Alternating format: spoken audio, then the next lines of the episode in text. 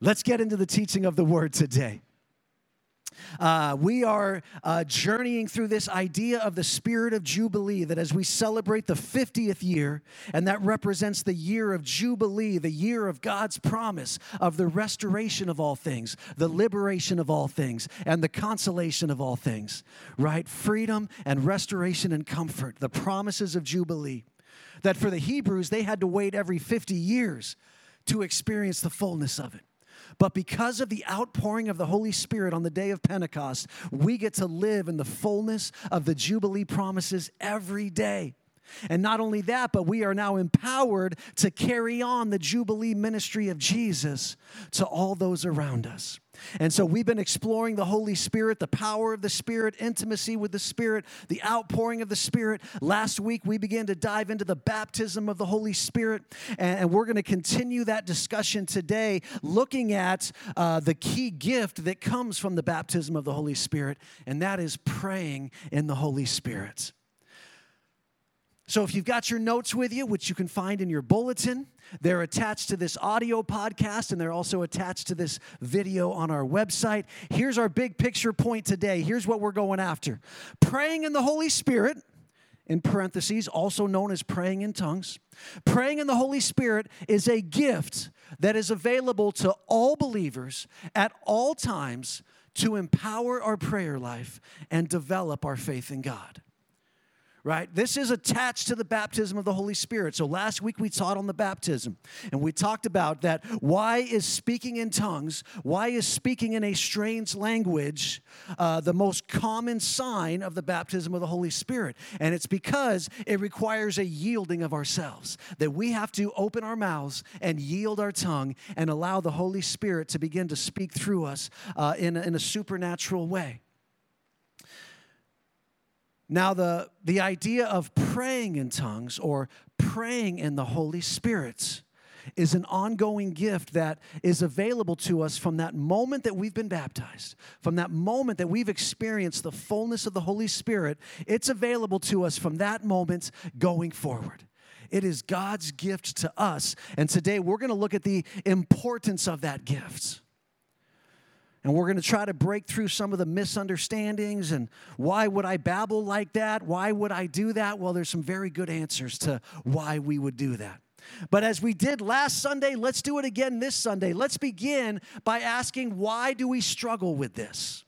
So, why do people not believe in praying in tongues? Why do people struggle with the idea of praying in tongues? Why do people not want to engage in it? Why do people distance themselves from it? Well, uh, uh, a lot of the same answers as last week, right? We've had some bad examples. We've seen some weird things. Uh, we don't want to be weird. Uh, and, and so we tend to withdraw from it. Maybe we've gone to a church that's taught something different or a church that's ignored it. Uh, so we have all of those answers are still on the table, but let me just get real specific. One is is that uh, it can be too supernatural for people, right? That is just too outside of the natural. That is just too outside of the norm. Well, I shared this at the end of the service last week, and I had not prepared it. It was just a, a prophetic declaration, right? That uh, if we want to see things that are supernatural, they got to look a little different than what's natural. And speaking in tongues and praying in tongues is a little different than what is natural. But for us, we could struggle with that. But we got to understand this is a supernatural thing. Why else do uh, people not believe in it or want to practice it? Well, maybe they've been taught that tongues have ceased.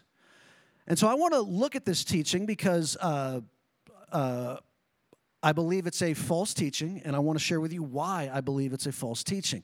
So, this teaching comes from 1 Corinthians 13 8, which is known, uh, the, the whole chapter is known as the love chapter, right? It describes love. But when you get to verse 8, it says this Love never fails. But if there are gifts of prophecy, they will be done away. If there are tongues, they will cease. If there is knowledge, it will be done away. For we know in part, and we prophesy in part, but when the person perfect comes, the partial will be done away with. When I was a child, I used to speak like a child, think like a child, reason like a child. When I became a man, I did away with childish things. Right? And so there's this declaration from Paul that though we have the gift of prophecy, though we have the gift of tongues, we still only understand in part. We still don't fully get heaven. We still don't fully understand the, the, the, the, the breadth and the length and the width and the depth of the kingdom of God and all that it means in our life. So when we prophesy, we prophesy in part. When we, uh, when we speak in tongues, we speak in tongues in part. And this verse says that when the perfect comes, the partial will be done away with. So, where churches take this teaching is they say that that which is perfect is the Bible. And so they declare that the moment the Bible that we have today was canonized, that the gifts of the Holy Spirit stopped, that prophecy stopped, that tongues stopped, that all of it stopped. The problem with this is that this word for perfect and this concept of perfection, nowhere else in the entire Bible is it ever applied to the Bible right? And so to apply this to the Bible would be to misinterpret this. So, what does it mean by that which is perfect has come? Well, what or who in the Bible is referred to as that which is perfect? Christ Jesus.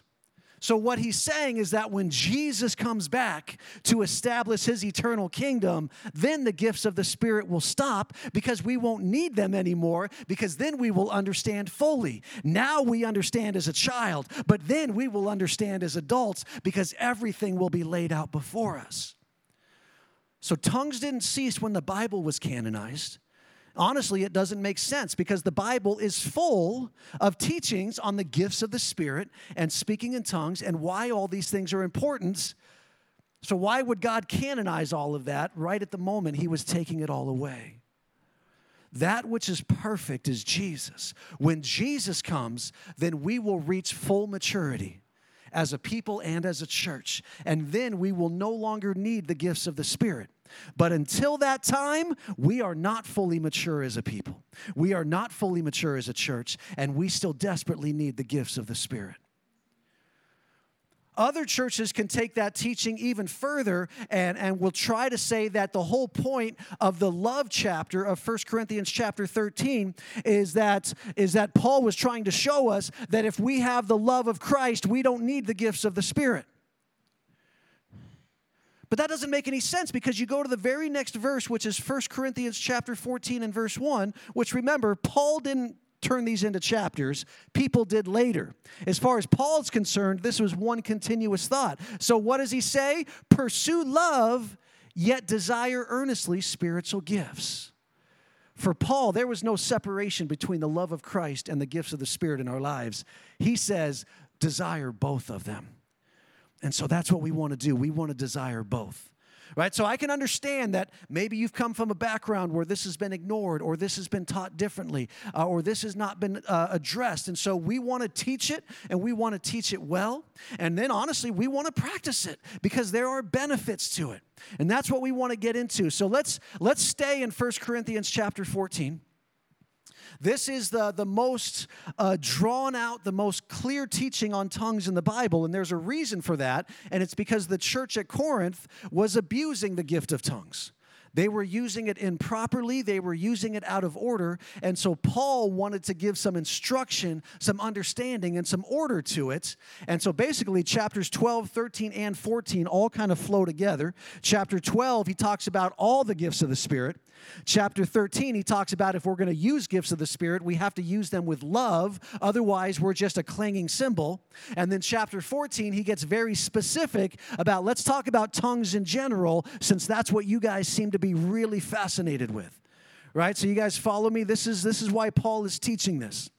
So again, verse 1 pursue love, yet desire earnestly spiritual gifts, but especially that you may prophesy right? So Paul is pointing out that even the gift of prophecy is, uh, as far as he is concerned, the most beneficial of all the gifts of the Spirit. For one who speaks in a tongue does not speak to men, but to God. For no one understands, but in his spirit he speaks mysteries. So when we are speaking in tongues, we are speaking directly to God in a way that people don't understand. But one who prophesies speaks to men. You guys seeing the distinction? Speaking in tongues, I'm speaking to God. When I'm prophesying, I'm speaking to men for edification and exhortation and consolation. One who speaks in a tongue edifies himself, but one who prophesies edifies the church. So when I'm speaking in tongues, I am building myself up. Now I wish that you all spoke in tongues right? This is Paul's desire, right? He declares this over the church. I want you all to speak in tongues. And that's my desire today. I want all of us to understand this idea of praying in tongues and why it benefits. But even more that you would prophesy. So again, Paul is pointing out prophecy is still the quintessential gift of the Holy Spirit. And greater is one who prophesies than one who speaks in tongues, unless he interprets, so that the church may receive edifying. But now, brethren, if I come to you speaking in tongues, what will I profit you unless I speak to you either by way of revelation or of knowledge or of prophecy or of teaching? Yet, even lifeless things, either flute or harp, in producing a sound, if they do not produce a distinction in the tones, how will it be known what is played on the flute or the harp? For if the bugle produces an indistinct sound, who will prepare himself for battle? So also you, unless you utter by the tongue speech that is clear, how will it be known what is spoken? For you will be speaking into the air. There are perhaps a great many kinds of languages in the world, and no kind is without meaning. If then I do not know the meaning of the language, I will be the one who speaks a barbarian, and the one who speaks will be a barbarian to me, right? He says, Listen, if we're speaking to each other in languages we don't understand, we're going to be like savages to each other. We're not going to understand each other, uh, there's going to be no distinction in what we're speaking. He says, So also you, since you are zealous for spiritual gifts, seek to abound for the edification of the church. Now, let's stop right there. It would appear that Paul is speaking negatively of speaking in tongues, which can be confusing because he just said, I wish that you would all speak in tongues. And then he goes through this passage where he seems to sound negative about speaking in tongues. What is he saying here? He's not being negative about speaking in tongues. What he is saying is there is a proper order and a proper place for it. I want you all to speak in tongues, but I want you to understand the proper order and the proper place. Because what was happening in Corinth is they were gathering as a church and they just thought that speaking in tongues made them super spiritual. So they all just got together and babbled in unknown languages you know, maybe for hours, who knows? They talked over each other. It was chaotic. If somebody new were to come into the church, they would have no idea what was going on. And Paul says, This isn't right. You guys are like bugles, making no distinction in your sound. So he wanted to create this sense of order for it. So he says, Since you're zealous for spiritual gifts, seek to abound for the edification of the church. What he's saying is, hey, that's great that you're zealous for the gifts of the Spirit. But we need to make sure that we're using them in such a way that we build each other up. That we're not just doing it to feed our own ego, to make ourselves feel spiritual, but that we're going to build each other up when we use the gifts of the Spirit. Therefore, he says in verse 13, therefore, let one who speaks in a tongue pray that he may interpret. For if I pray in a tongue, my spirit prays, but my mind is unfruitful. I want you to notice here that there is this shift between this idea of speaking in tongues and this idea of praying in tongues. And we're going to get back to that in just a second. But he says, if I pray in a tongue, my spirit prays, but my mind is unfruitful. What is the outcome then? I will pray with the Spirit and I will pray with the mind also. I will sing with the Spirit and I will sing with the mind also. Otherwise, if you bless in the Spirit only, how will the one who fills the place of the ungifted say the Amen at your giving of thanks, since he does not know what you are saying? For you are giving thanks well enough, but the other person is not edified. And then listen to what Paul says I thank God I speak in tongues more than you all. So it's not the amount that they're speaking in tongues that Paul is correcting. It's the proper place and the proper order that he is correcting. However, in the church, I desire to speak five words with my mind so that I may instruct others also, rather than a thousand words in a tongue. So, what is Paul saying here? He's saying, I speak in tongues all the time, but not in the public church gathering. Are you guys hearing that? He's saying, listen, I speak in tongues more than all of you, but when I'm in a public church gathering, I'd rather speak five words in a known language than a thousand in an unknown. Are you guys kind of tracking with Paul's theme here?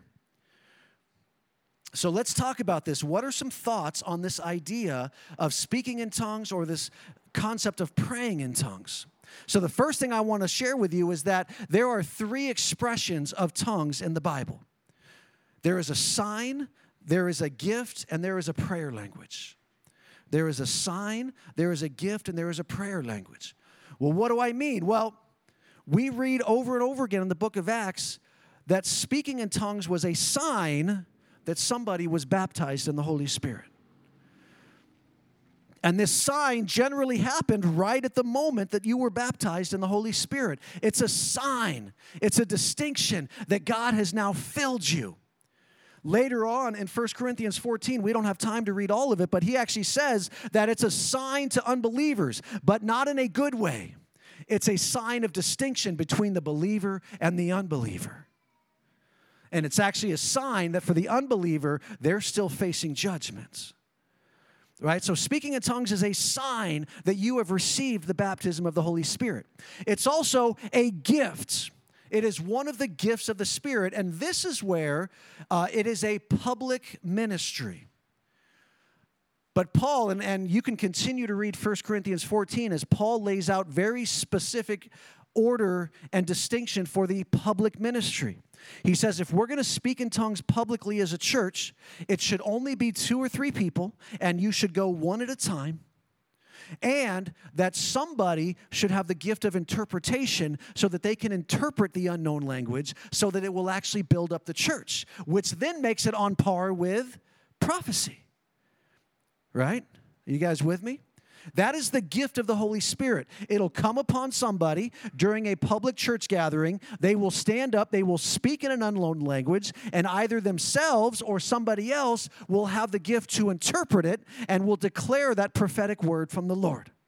That's why he says, if you're going to speak in a tongue, pray that you may also interpret it. That is the gift. So, the gift of speaking in tongues and the gift of interpreting tongues is a public ministry when the church is gathered but there are very specific rules that order it. Then the third expression of tongues is the prayer language. And this is what I was mentioning earlier that Paul began to talk about this idea of praying in the Spirit or praying in tongues.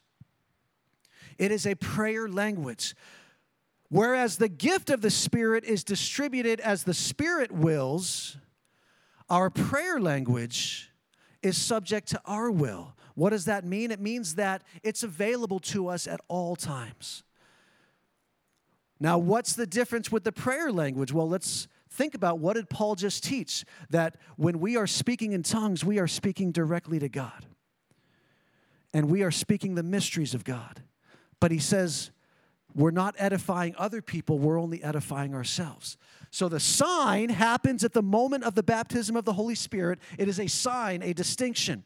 The gift is for public ministry at a time when the Holy Spirit wills. The prayer language then is for private ministry. It's for when we're alone or when we're in a gathering of just believers where we all understand the idea of praying in the Holy Spirit. It is a private ministry, but we can do it at any time. All right, are you guys with me so far? So the next thought then is this there are heavenly angelic languages. What that means is, is that when we are speaking in tongues or we are praying in tongues, we could be speaking or praying in a language that just sounds like babbling here on earth. But in the heavenlies is a language that is understood by the angels or a language that is understood by God. And you say, well, you just making that up, Pastor? No. 1 Corinthians 13 1, Paul says, if I speak with the tongues of men and of angels. Paul is declaring there is a distinction between tongues of men and tongues of angels, languages of men and languages of angels. But I don't want you to just take my word for it. Let's look at some people who are way smarter than me. All right, let's start with David Guzik, who is a, a theologian.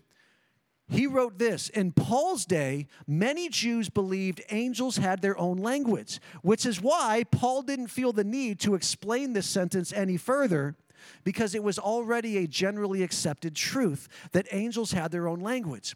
And by the Spirit, one could speak it. The reference to tongues of angels shows that though the genuine gift of tongues is a legitimate language, it may not be a living human language, or may not be a human language at all. Apparently, there are angelic languages men can speak by the inspiration of the Holy Spirit. Let's go to the theologian J.P. Lang. He said this If we adopt the rendering languages, then we shall have to insist on the idea that there were various classes of angels and then assume either various modes of spiritual communication among them or a diversity in the forms of expressions used according to their various orders and ranks, without involving, however, any such rapture or disharmony as appears in human languages and dialects. Right? So J.P. Lang takes it even further. He says the, the declaration that there are a plural number of languages of angels means that there's got to be some sort of order and distinction amongst the angels and a variety of ways that they communicate with each other, that they've got a variety of languages. And then finally, let's look at Johannes Ewald. He was a, a Danish writer, poet, and artist in the 1700s. And so he wrote this very artistically. He said, With tongues far more wonderful and enchanting than those employed on earth, be the ordinary speakers with tongues who could not, like the angels, adopt a purely heavenly strain. There are heavenly angelic languages that may sound like gibberish on earth, but are a communication between our spirit and the Spirit of God. And from reading Paul, we can summarize that Paul said that we can speak, pray, sing, bless, and give thanks in our heavenly language. Think about that, right? He said, I will speak in tongues, I will pray in tongues, I will sing in tongues, I will bless in tongues, and I will give thanks in tongues. That was all in that passage we just read together. Paul said, I can do it all in my heavenly language. In Ephesians 6:18, right after writing the full armor of God, a very famous passage, Paul goes on to say this, with all prayer and petition, pray at all times in the Spirit. That word pray in the Greek form is a command.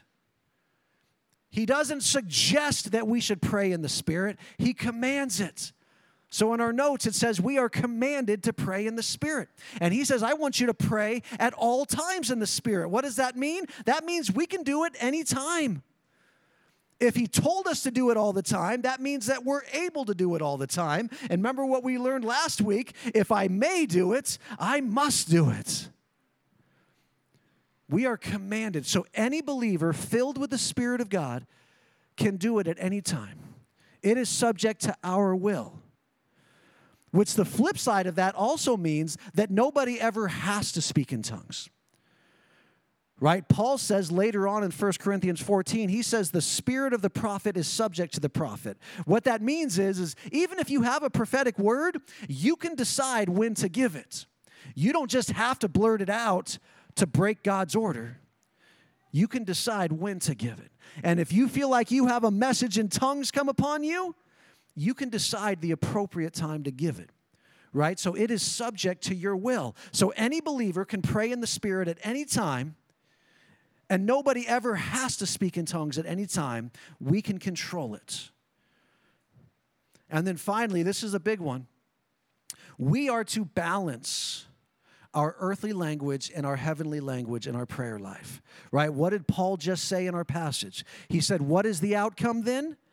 I will pray in the spirit and I will pray with my mind. I will sing in the spirit and I will sing with my mind. What is he saying? He's saying there's going to be balance in my prayer life. I'm going to spend some of the time praying in an unknown heavenly language that my mind doesn't understand, and I'm going to spend some of the time praying in my earthly language that my mind does understand, which for us would be English, or maybe you're.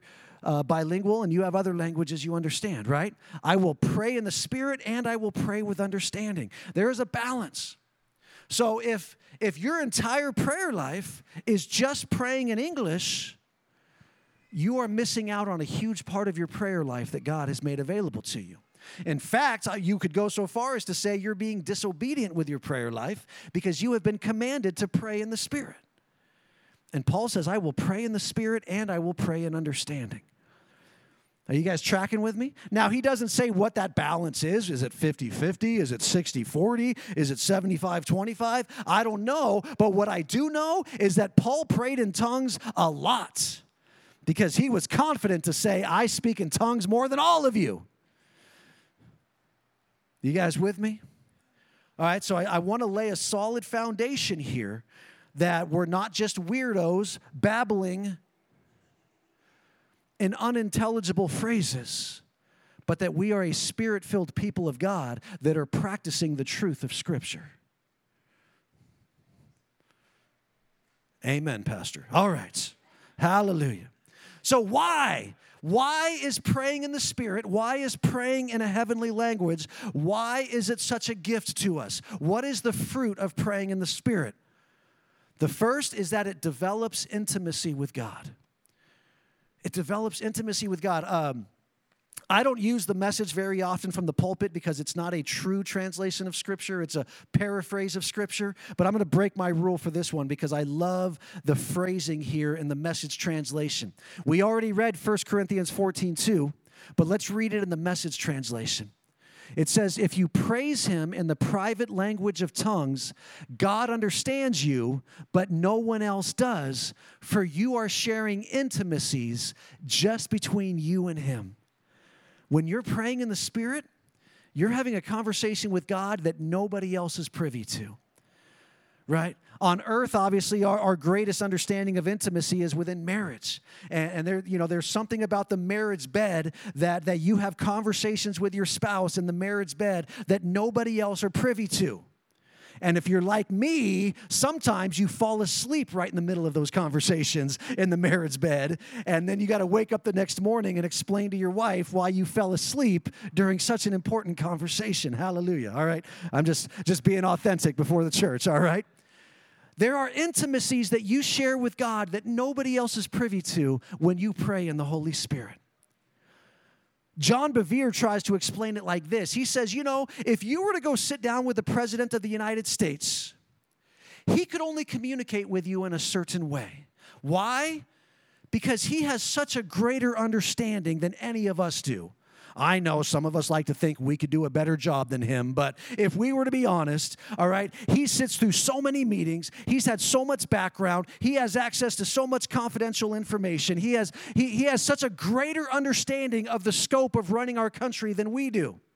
So, if we were to sit down with the President of the United States, he would have to dumb down his conversation with us to talk with us, right? Well, Think about us talking with God. And God's understanding of the universe is so vast compared to our finite little understanding. And so God has to speak on our level. But when we pray in the Spirit, God doesn't have to hold back. He can fill us with so much. Because when we pray in the Spirit, we're praying in God's understanding, not ours. It develops intimacy with God it also leads to deeper worship, right? Singing in the Spirit. Have you ever sung a song to God in your angelic language? Come on. I will pray in the Spirit and I will pray in understanding. I will sing in the Spirit and I will sing in understanding. It leads to deeper worship. The second thing, it draws out the deep things of God. It draws out the deep things of God. Now we know from John 7 37, right on the last day, the great day of the feast, Jesus stood and cried out, saying, If anyone is thirsty, let him come to me and drink. He who believes in me, as scripture has said, from his innermost being will flow rivers of living water. And then it goes on to explain that Jesus is referring to the Holy Spirit. So we know that when we are full of the Holy Spirit, we have rivers of living water just flowing through us, just a steady flow of water, right? Now, if we go back to Proverbs 20 and verse 5, it says, A plan in the heart of a man is like deep water, but a man of understanding draws it out. So I want us to put these two together right? From John chapter 7, we understand that there is deep water flowing through us. It is the Holy Spirit. And then from Proverbs chapter 20, we understand that a man of understanding will draw from that deep water. How do we draw from that deep water of the Holy Spirit? When we pray in the Spirit. So here's the amazing thing when we pray in the Spirit, when we take time every day to pray in our angelic language, we are drawing things out of the deep. We are understanding deep things of God that we didn't understand before. If you've ever had a scripture that you've read and you don't understand it, pray in the Holy Spirit and that understanding will be drawn out. If you've ever had a difficult thing about God that you just can't understand, pray in the Holy Spirit, and that deep thing will be drawn out right? But Proverbs 20 says a plan in the heart of man. Other translations say counsel in the heart of man. Other translations say purpose in the heart of man, right? So the counsel of God is drawn out from the deep water within us when we pray in the Holy Spirit. The purposes of God for our lives are drawn out from the deep water when we pray in the Holy Spirit. So, if you've ever had some serious decisions to make about God's plan for your life, what is my purpose? What is my ministry? What is my calling? Pray in the Holy Spirit, and you will draw it out from the deep. How about praying God's perfect will? Romans 8 26. In the same way, the Spirit also helps our weakness. For we do not know how to pray as we should, but the Spirit Himself intercedes for us with groanings too deep for words.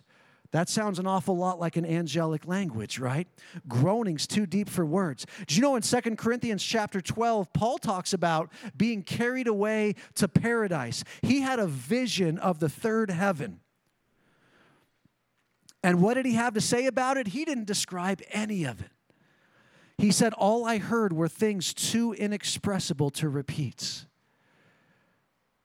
Angelic languages that were inexpressible in any human language, groanings too deep for words. And he who searches the hearts knows what the mind of the Spirit is because he intercedes for the saints according to the will of God. When you are praying in the Holy Spirit in groanings too deep for words, you are praying God's perfect will because you are having uninterrupted connection with the Spirit of God. And what do we know about the Spirit of God? He knows the mind of God, He knows the heart of God. And so when we are praying in the Spirit, we are praying God's perfect will. And here's the thing you could be praying for a church on the other side of the planet. You don't know what you're praying for, but God knows exactly who needs your prayers right now. You could be praying for people you've never met, or you could be praying for your best friend and you're like, I feel a burden. I got to pray for my best friend, but I don't know how to pray. So I start praying in the Spirit. And I'm praying God's perfect will for my best friend. Are you guys with me? Here's another thought. When we're praying, we are in spiritual warfare, right? Well, think about in World War II when the United States was at war, they went out and recruited Native American Indians to join the war effort. Why? Because the languages of the native nations were a code that could not be broken. The most famous were the Navajo wind talkers in World War II, but there were actually 14 different native nations and their languages that were used as code during the war. So you would have uh, one uh, Native American on the battlefield and one Native American back in the communication center, and they were communicating to each other in their native language, and the enemy could never break the code. Because most wartime codes were based on a cipher. And if you could crack the cipher, you could crack the code. But nobody could crack the code of the native languages because it wasn't a cipher, it was a language they had never heard before. So think about this when we are doing spiritual warfare and we are speaking in languages of the Holy Spirit, we are speaking in an unbreakable code because the enemy doesn't know what we're praying for. Whew, come on. Come on. Number four, guidance and peace.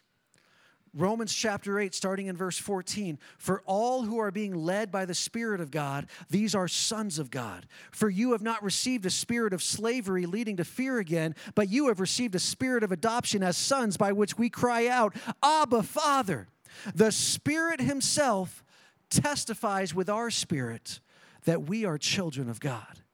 Right? So, first off, when we are full of the Spirit, there is a cry that comes from us. But it says the Spirit testifies with our spirit. What does that mean? That means that when we need to know what step to take, what direction to go, what decision to make, the best indicator of the God's decision for your life is when you have peace in your spirit. Because when your spirit is in alignment with the testimony of God's spirit, there is peace. So, how do we get in alignment with the Spirit? Pray in the Spirit. If you've got a big decision to make in your life, if you've got two things before you and you don't know which path to take, pray in the Spirit and keep praying in the Spirit until you have peace in your spirit. And when you have peace in your spirit, you'll know which path to take. I love in Colossians 3:15, I want to read it in the amplified version because it really just expands it. Let the peace of Christ, the inner calm of one who walks daily with him, be the controlling factor in your hearts. I want you to hear that.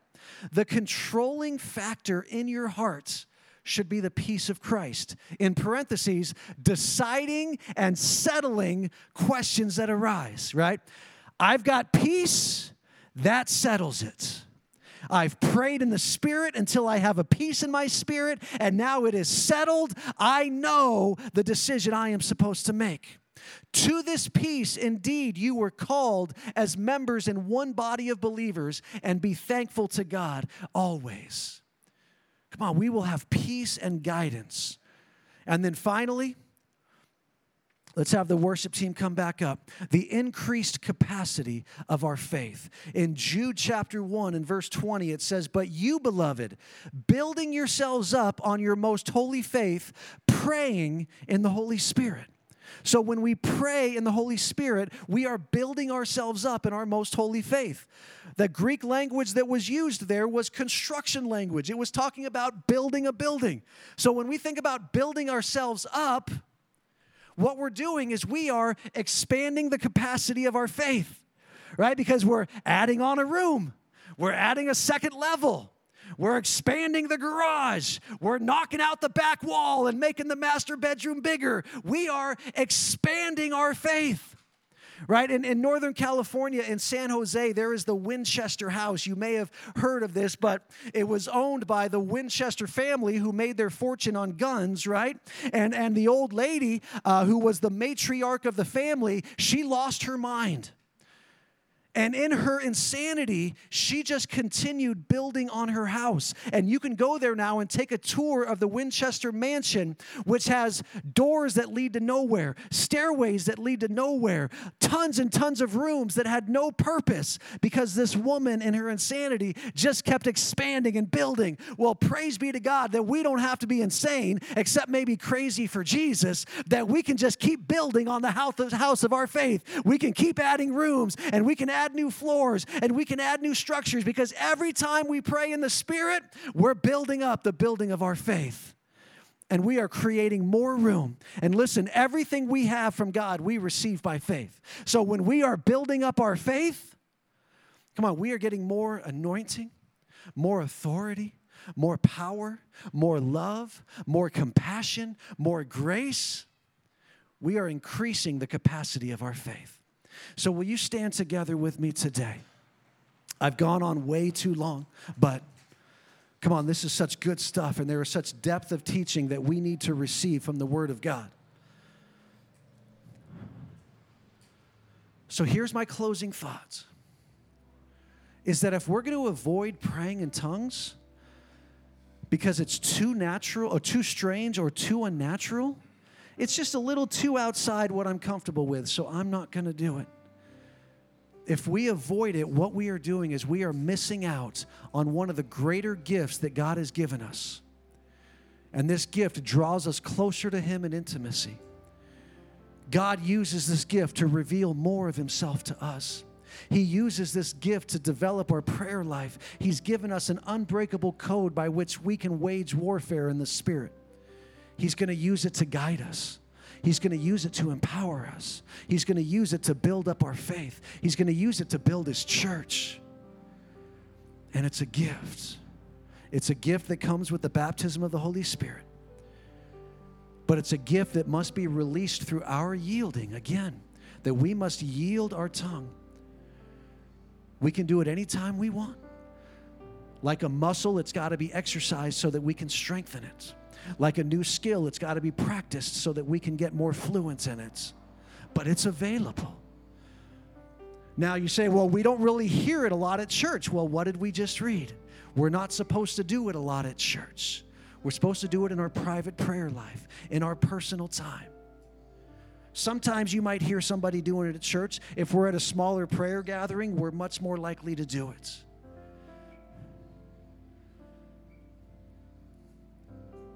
But it's a gift. Come on. Just yield yourself to the Holy Spirit.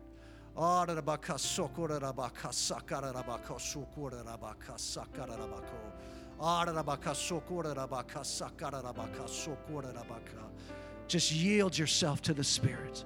The gift is there. You don't have to be afraid of it. It's based on truth, it comes from the Lord. And there is so much fruit from it. I'm going to pray for you, and then we're going to sing, and we're going to do the same thing we did last week. If you're ready, if you're hungry, if you're desiring, if you have the faith to believe, you just come forward and begin to posture yourself in such a way that you could receive the baptism of the Holy Spirit, that the gift of praying in tongues could be unlocked in your life. Oh, Lord Jesus, I pray that as your words went forth today, that they would do all that they were intended to do. Accomplish your purpose in them, oh Lord. Jesus, bring understanding to our hearts. Lord, where there has been uh, uncertainty, fear, confusion, doubts, oh Lord, where there has been the stubbornness of our will, Jesus, Jesus, would you just let truth bring revelation to our hearts? That we would be open to receive all that you have, Lord. That if I may receive it, I must receive it. That if I may use it, I must use it. Oh, Lord, the, the, the heart cry of my heart is the same as Paul. I want everyone in Kauai Bible Church to pray in tongues. I want everyone in Kauai Bible Church to see this beautiful gift unlocked in their lives, that their faith might grow, that their intimacy might go deeper, that their peace might be greater. Jesus, Jesus. Oh, so Father, we just continue to pray and seek and fast and ask and cry out and hunger and be desperate, Lord. Oh, that your spirit would flow freely in this place and that we could yield ourselves to such a precious gift of heaven. We thank you for this, Lord. Holy Spirit, would you draw us by your truth, by your loving presence? Would you draw us to that place of baptism, to that place of fullness, to that place of the gift? We thank you for this, Lord, and we give you all the praise in the mighty name of Jesus. Amen. Amen.